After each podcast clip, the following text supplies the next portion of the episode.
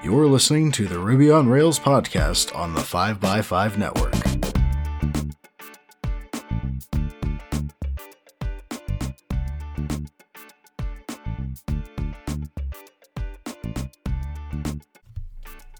You're listening to episode 350, and I'm your host, Brittany Martin.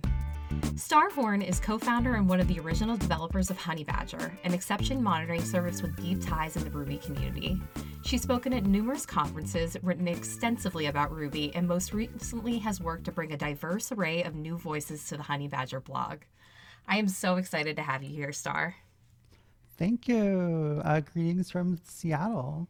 What is your developer origin story? Um, well, it it goes back kind of a long way. My parents um, actually ran a computer store when I was a little kid, um, selling these this weird like um, bootleg Apple II system. And like when I say a computer store, it was actually like in our house. So I just remember like having like our living room was just taken up by a couple of these weird um, they were called franklin ace 2000s and they eventually that company got ran out of business because they were uh, like they just literally like dumped um, the apple ii bios and just you know flashed it onto their chips so it wasn't actually like they, they just like copied it so they got sued into oblivion um, yeah, so I started um, playing around with those um, computers when I was around 10. They were pretty old by then, and uh, learned to, you know, program those in BASIC a little bit. Then later on, when I was 12 or 13, um, taught myself Pascal and assembly, and wrote some some apps that were like pretty okay. I mean, they're they're pretty big, although they were I'm like, they, I would write these apps that were um, that would do something and be pretty impressive, but then they would get to a certain size and they would be completely unmaintainable because they were spaghetti because I actually didn't really know how to write good code. Um, yeah, then after that, I went to college for chemistry. Um, didn't really do much computer stuff, just occasionally used it. Uh, then uh, started programming professionally in around 2006. Um, I built a SaaS uh, live chat app using PHP, and that didn't really go anywhere financially, but that led me to um, meeting my um, co founder, Ben, and we did contracting together for many years. Uh, then, sort of in 2011, we were both working together on a job and we built Honeybadger, and that's what I've been working on ever since. Wow, that is absolutely amazing. I love that you had a computer store in your house. Uh, did you were you nodded towards any computer science classes in middle school or high school? Oh no! I mean, this was a, a small town in Arkansas. Like they didn't have any of that stuff. I mean, it, was also uh, like the early '90s. So I yeah. So I, I basically had to um, everything I, I learned. I sort of learned myself, and it was before. It, it was before people realized you could actually you know make a living programming computers. It was it was just considered like a weird nerd thing. I love it. so, Starr, I am definitely a raving fan of Honeybadger. I've used it at my last three places of employment. So, for those who are unfamiliar, what is the total origin story of Honeybadger? Okay. Um, well, Honeybadger is, um, yeah, if you haven't, if a listener hasn't heard of it, Honeybadger is an exception monitoring application. Like, we give people a library, they put in their app, and then when an exception happens, it notifies them and gives them lots of information. And I swear, I swear to God, this isn't a sales pitch, but I figure it's good to let people know what things are. Um, yeah, so this this story sort of goes back to um, around 2011, um, and so like deep, deep time for for computers. Like it wasn't that long ago, but for um, computer stuff. Like this feels like I'm talking about the 1700s. Uh, so yeah, so I was working at a job with um, with my friend Ben, and we were Airbrake users. And back then, Airbrake was like the sort of um, I actually was the only exception monitoring application out there for Rails or for anything. Like it, it was sort of invented the category, and uh, Airbrake had been um, developed by Thoughtbot, like that um, that company that's still around, right? They're a consultancy, and Thoughtbot needed a way to uh, see if errors were happening on their their clients' uh, web applications. So they built this tracker and just kind of released it as an afterthought, and it just kind of became the industry standard for Rails for error monitoring. Well, um, Thoughtbot wasn't really you know, they're, they're not a product company, they're a consultancy. So they eventually sold it off, and the people who bought it just didn't maintain it. It just, it became terrible to use. So, you know, enter Ben and I, and we're customers of, uh, of Airbrake. We are trying to use it for our projects, and it was just getting so flaky. And, and moreover, like it, it just seemed like the people running it didn't quite care. Like we couldn't get uh, people to reply to our emails to them, asking them like, how do I get my data, all that. So we're like, okay, we've got to do um, a better job. We've got to build a better one of these. And so we um, just kind of put our heads down on nights and weekends and um, built the first version of Honeybadger in like three or four months. And so yeah, and, and it just sort of took off really quickly because a lot of people were having problems with Airbrake. That is so interesting. So really the competition when you released Honeybadger, you it was the difference between Airbrake and then I guess users just outputting their errors to logs and maybe grepping their logs looking for exceptions at that point? Um, I think at that point there was maybe the exception notifier gem as well, um, which kind of gives you a self-hosted um, exception uh, monitoring service. But I mean, there's that has its limits as to the usefulness, and also self-hosted stuff is is I don't know, it's a little bit uh, more of a pain to use. Well, since then, Honeybadger has expanded outside of Rails, correct? So, how has Honeybadger changed over the last couple of years? Oh yeah, um, we do all sorts of um, platforms now. Although you know, I, I would say Rails is definitely still sort of our bread and butter. Um, I haven't actually looked at the, the language stats lately, but I, I suspect it's uh, it's really up there in terms of usage. Sort of beyond that, I would say that like the the product has really matured, and so the story of the past couple of years has been a story of the product maturing, of the company maturing, um, and what I mean by that is well, like we've got exception monitoring basically covered, you know, like uh, we we add new features all the time. We add um, sort of quality of life uh, features all the time, but there's like we're we're not we're we're not majorly overhauling the product um, anymore.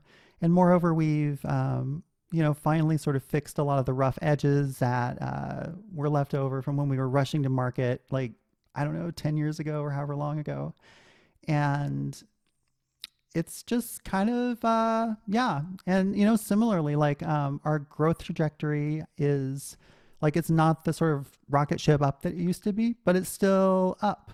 And that's honestly one of the nice things about having a sort of bootstrap business where you're not tied to the vc model or anything like that because like we're allowed to just have this company where you know we're growing we're happy we're maintaining it and um, yeah, and we don't uh, we don't have to pivot into um, some new market uh, just because our investors aren't happy with the returns. Yeah, so I don't know. It's uh, that's that's sort of one one aspect, and then the second thing um, that's sort of been a, a, kind of a major shift for us over the past few years is we've actually started hiring beyond um, beyond the initial sort of three founders. Um, you know, we started with the three of us. We did all the work, and for several years, we we um, continued doing all the work. After a while, we started bringing on freelancers, and you know, that was it, it's really helpful. But but freelancers are kind of unreliable as a group, uh, and so yeah, so we eventually sort of bit the bullet and started hiring full time, and so now we're a company of five people total. Um, it was going to be six, but then COVID hit, and we decided to sort of not hire um, that role or, or, just just delay it a little while. Um, but yeah, we're just like this tiny company. But even even then, um, even then, just bringing on other people in any form, it, it, it sort of shifts the company away from um, from basically this chaotic system that we were before, where it was just sort of three people doing whatever they wanted to who all had an equal stake in it and so nobody could tell any, each other what to do. And now we're sort of i don't know we've dipped our toes into being a little bit more like a real business and more process driven and more sort of steady with goals and uh, and milestones and all that. Uh, in some ways does that keep things fresh for you? That it's you're not going to a different company but now you've not pivoted the company but now you're kind of putting on a little bit of the boss role, you know, with these two new people that are that were onboarded. Was that a fun challenge for you? I would say definitely. I've really, I've really kind of enjoyed how my um, role has evolved um, because when, when I st- when we started out, um, I was, you know, we were all essentially pure development, and then we started trying to grow the company. Start, so we started going to more, um, you know, conferences, and I, you know, one year I went to like twelve or thirteen conferences. Like that was back when they had conferences, and now yeah and so now um, oh and also like i was writing every post on the blog. Like for six months or so like i wrote a technical post a day for the blog which i don't really recommend because it's a little bit intense. Um, but now i've sort of uh, yeah i've sort of stepped into a little bit more of a managerial position um, personally and i've uh, yeah, and I've really sort of been focused on like building out our, our blog in terms of getting more people to to help us write it so we can have this sort of steady stream of of really useful technical content um, that isn't sort of a soul crushing task for me. Well, you queued up the next topic perfectly, Starr. So the reason I asked you onto the show is, you know, aside from loving the service, I absolutely adore the content that Honey Badger shares into the community. I reference an article at least once a week, and it's amazing. Even articles from like years and years ago are still wonderfully relevant. So I know that you've been leading these efforts. So when did your team decide to invest in content? Yeah, well, first of all, thank you. That's really that's really kind. Like I I just spend all day like all of us do sort of in front of my computer in a quiet room and I just sort of am throwing this stuff out in the world and it's really nice to hear that somebody actually likes it. Um, sort of one on one. That's just very um, that's very pleasant to hear. So thank you. Um, in terms of sort of, we've always been big on content, right? Um, when we launched around 20, uh, I forget the exact year, 2011. Uh, you know, having a Ruby blog was like the like that was how you were part of the Ruby community. Like every Rubyist who was trying to be in the community had a blog where they, you know, probably had like three posts, but you know, they, they were doing their part. And so we started our blog and we started interacting with people that way. And it, just ever since then, it's been like a huge part of sort of who we are. Um, and like we go to conferences and people know us because, um, like, you know, like you said, like they've, they found the blog useful, and that's been wonderful. Uh, we did um, sort of have a, a, little bit of a shift in terms of focus um, maybe two years ago um, when we decided to pursue a basically we decided to have other people help us with the blog. And the reason for that is is twofold. Um, first of all it's it's just it just takes a lot of time to write good blog posts. And so when I was writing like one blog post a day, like I literally didn't have time to do anything else. And so the, the reason that stopped eventually was just because I had to do some development, right? I had, there was something that needed to be done. And so I had to go off and do that. So no more blog posts. Um, like we, we had that cycle for many years where we would be on top of the blog for a while, then life would pop up and we would, you know, not post. And, you know, as a business who's trying to have a continual stream of new users, that's not really the best um, approach. So, um, what I did um, about two years ago, I was just like, hey, th- this is like my favorite part of having a business, by the way, is I can just I can just announce I'm going to do stuff like this. I, I just sort of announced, I'm like, hey, I'm going to spend like a month and just look at our revenue data and see what I can find in it. Like I have no idea what I'm going to learn. I'm just going to go look at all the charts of revenue and growth and all that and see like if I can see if it correlates to anything or, or, or what. Um, just sort of pure science. And I did this and I found there was actually a pretty suggestive correlation between um, blog posting frequency and our rate of growth. Um, probably like more than than any other uh, any other factor I could find. And so we were like, okay, um, I, I sort of presented this, you know, these results at um, our conclave. Like we, we have these quarterly planning meetings, we call them conclaves. So I presented these um, results and uh, we decided to actually put some budget behind it and to start bringing in new authors and try and sort of build a system where we can more um, more reliably have a stream of incoming new content to publish. And sort of that's sort of what I've been building for the past year is getting this up and running. And so now I think we have uh, how many do we have? We have I don't know 30 or 40 authors that we've um, we've worked with. We have this this pipeline set up with um, you know where we always have five or six articles being worked on at, at, once and we have sort of standardized processes for proposals and for editing and, and all that. And it just it, it's sort of humming along like a, a, a machine and it's really i don't know it's just really satisfying to see that work. This episode of the 5x5 ruby on rails podcast is brought to you by scout apm Scout APM is application performance monitoring designed to help Rails developers quickly find and fix performance issues without having to deal with the headache or overhead of enterprise platform feature bloat. With the developer centric UI and tracing logic that ties bottlenecks to source code, Scout helps you quickly pinpoint and resolve performance concerns like N plus 1 queries, slow database queries, and memory bloat, so you can spend less time debugging and more time building a great product. And with Scout's real time alerting and weekly digest emails, you can rest easier knowing that Scout's on watch to help you resolve performance issues before your customers ever see them. Give Scout a try today with a free 14 day trial and experience firsthand why Rails developers worldwide call Scout their best friend. And as an added bonus for Ruby on Rails listeners, Scout will donate $5 to the open source project of your choice when you deploy. Learn more at scoutapm.com slash Ruby on Rails. Thank you to Scout APM for supporting the show. Yeah, that is so amazing. And I want to ask you what your strategy is for bringing a diverse array of new voices to Honeybadger's blog because I've been enjoying all the content and I've really noticed that the authors really come from all different types of walks of life. And it just, it's really great because it, it paints such a great picture of your community.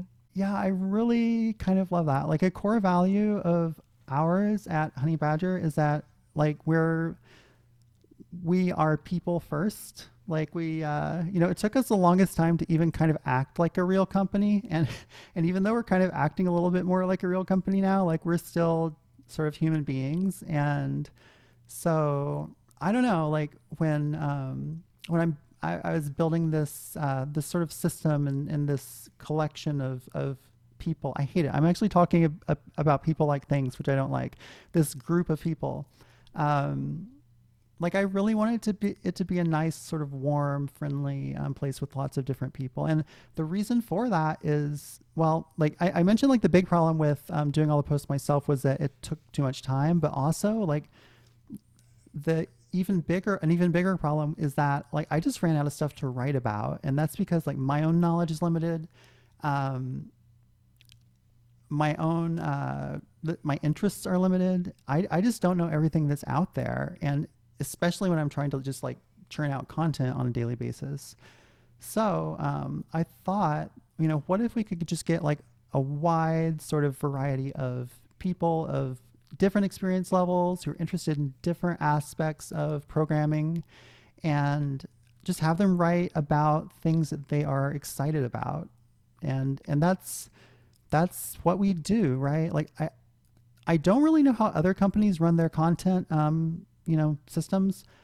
But from what i've heard from talking to some of our authors who have worked for them is like i think it tends to be a lot more top down. Like it tends to be a lot more of a system where it's like they have a backlog of article topics and they assign them to an author and you know it's sort of what you'd expect but it's kind of transactional.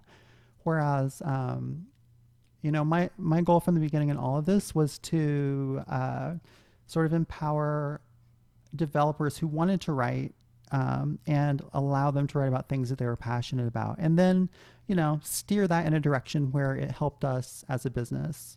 But that's really, you know, that's not sort of the primary, um, the primary driver of of how it all works. So, do you have any advice for listeners about the overall editing process?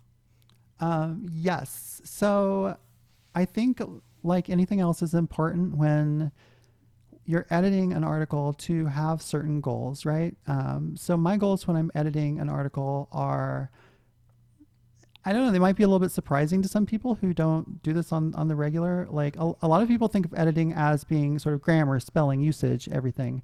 Um, but my sort of goals are more like, okay, like I want the readers who make it to this page.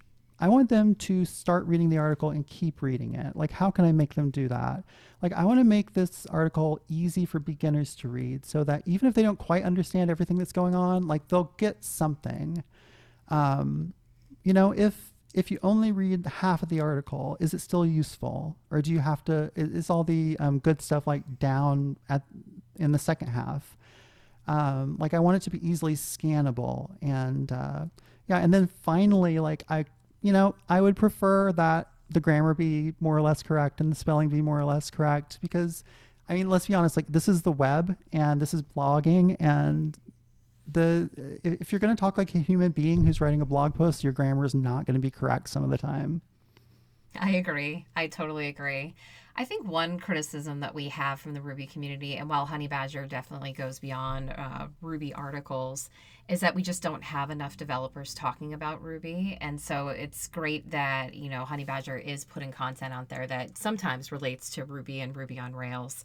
But do you often scan to see whether or not a topic has already been written about? Or do you feel that no matter what, you're getting a fresh take on it and just adding to the community is what's important? Oh, that's a really interesting question. Honestly, I haven't even, um, it hasn't even sort of crossed my mind to do that. Uh, and part of the reason is that we don't really, um, like, I personally I am not that worried about, you know, SEO stuff. I'm not really worried about uh, how the article places. And like, our marketing person, Ben Finley, is very worried about all that stuff. So I don't want to, I don't want to like downplay it but personally, like I am much more interested in just making something where, you know, if you see it, you're like, oh, this is an interesting article. Like I want to share it with my team, or, you know, uh, yeah, I'm just gonna like put this. I'm gonna think of this in six months when, uh, you know, I, I face a similar situation. That's that's the sort of um, engagement I'm looking for, and so I don't really go and look to see if things have already been written about because I kind of assume that yeah I mean a lot of Ruby stuff is so old that that it's already been written about. Um, like it's it's really hard to write about something new. Um, and the other um, sort of answer to that is that we kind of take a we kind of take a bit of a unique approach in how we write our blog posts. And so so even when we cover a topic that's been covered before we cover we, we often cover it in a unique way where I think it still provides a lot of value to somebody, um, and we're not just you know we're not just churning out duplicate content. That makes a lot of sense. I hope that the listeners listening uh, take that advice that you know it's better to get content out there and don't be worried about what others have put out there because it just makes us look stronger as a community because no matter what you likely have a different take and it's a personal take. So definitely put content out there. Oh yeah definitely. And like i think i'm sorry can, can i just say something that i think is uh, it's kind of a um, it's kind of something that i think can make technical blog posts in general sort of a lot better than they sometimes are. Um, I think like the key to a really good technical blog post is is going to be empathy, right? And this kind of I don't know. I'm I'm bringing this up because like you mentioned sort of having a personal take and and all that and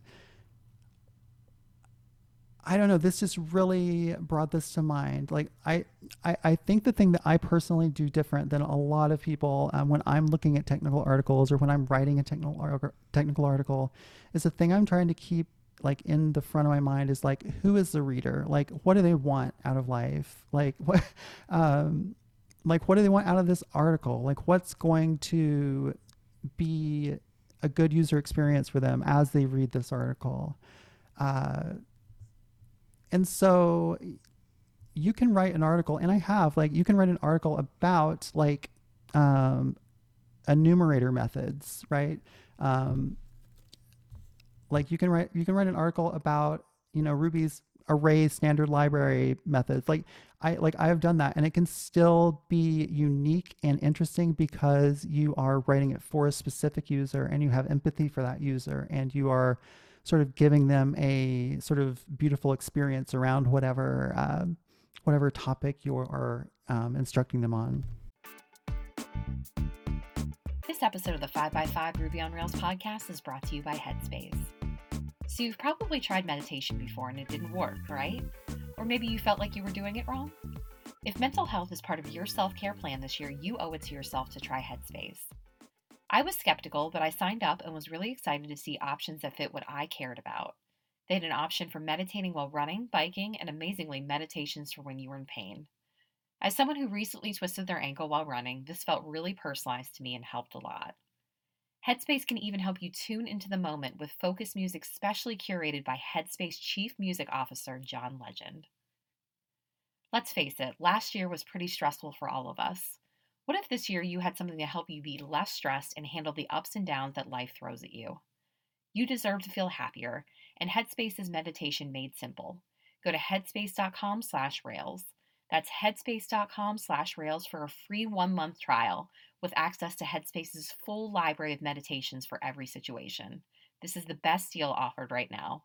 Thank you to Headspace for supporting the show. So I have an example from the Honeybadger blog that's a great example is that I have heard the word concurrency and Ruby and innovations that are coming in Ruby 3.0 and I was kind of embarrassed that I didn't really understand it. And so Honeybadger did put out a blog post called Opening the Ruby Concurrency Toolbox.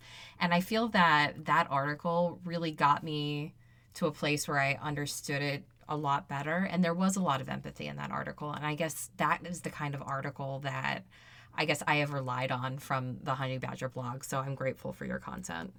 Awesome. That's so wonderful to hear. And that that was such a good blog post. I was so proud of the author. Um, I mean, this I can just go on and on about this, but like one of the coolest things about working with with so many different authors is just I get to be so proud of them and so excited for them when they just knock it out of the park. That's amazing. So, lastly, when do you know a topic is better for the blog versus discussing on your podcast, FounderQuest? Um, it's it's funny that you ask that because I've never really thought about it. Um, I've never thought about it that way because, like in my mind, the blog and the podcast are so different. Um, for the podcast, we tend to focus on, um, I don't know, much more um, sort of small business as it I don't know. It's a weird mix of tech and um, small business stuff. And so I don't know. The, the, the podcast tends to be just sort of us chatting about whatever weird issue happens to be, you know, occupying our minds at the moment as it relates to our business. Like it could be, it could have to do with conversion rates. It could have to do with, um, like you know, um, redoing our user system to fix an issue that uh, was basically due to technical debt from years and years ago. So it's just kind of this weird mix. Um, and topics like that, I generally don't uh, go into on the blog. I, I generally don't go into sort of opinion pieces on the blog or sort of just general programming stuff on the blog.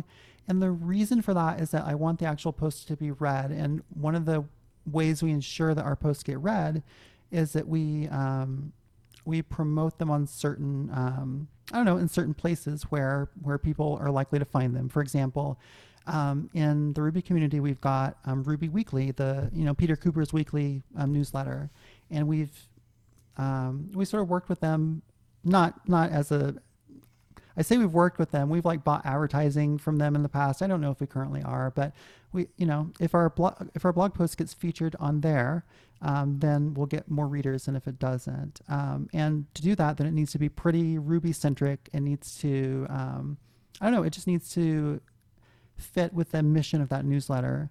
And the same for other platforms. So like there's other there's other platforms for like Go stuff for JavaScript, and so our, our blog topics are a little bit more finely crafted than the FounderQuest topics um, which tend to be just kind of free ranging so is the ultimate goal of FounderQuest really? In some ways it's uh, i love the podcast by the way oh, but it's like you. almost like miniature therapy sessions and then like kind of you know that you're going to have these discussions with your co-founders so you might as well record them and share them so that others can learn yeah, it is kind of a weird, um, a weird therapy, and that I mean, I'm not sure if that sounds like the best listening experience.